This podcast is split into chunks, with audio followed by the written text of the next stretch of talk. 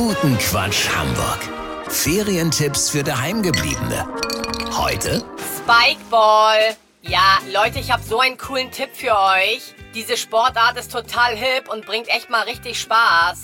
Ja, beim Spikeball braucht man ein kleines Trampolin. Das kann man dann in den Park stellen, ja, oder in den Hof, Parkplatz, Einkaufszentrum, Gänsemarkt, egal wo. Ja, man spielt das zu viert. Also man kann auch zu zweit oder zu siebt, aber zu viert ist das Beste. Also man stellt das Trampolin hin und dann stellen sich zwei Spieler auf die eine Seite, also hinter das Trampolin oder ja, man könnte auch daneben sagen. Kommt drauf an, von wo man das Trampolin sieht. Auf jeden Fall die anderen beiden Spieler stellen sich dann auf die andere Seite. Ja, und dann hat man diesen speziellen Spikeball. Der sieht aus wie ein Tennisball, aber ist ein ganz kleines bisschen größer. Also ungefähr so wie ein Baseball. Obwohl, ein Baseball ist kleiner als ein Tennisball, oder?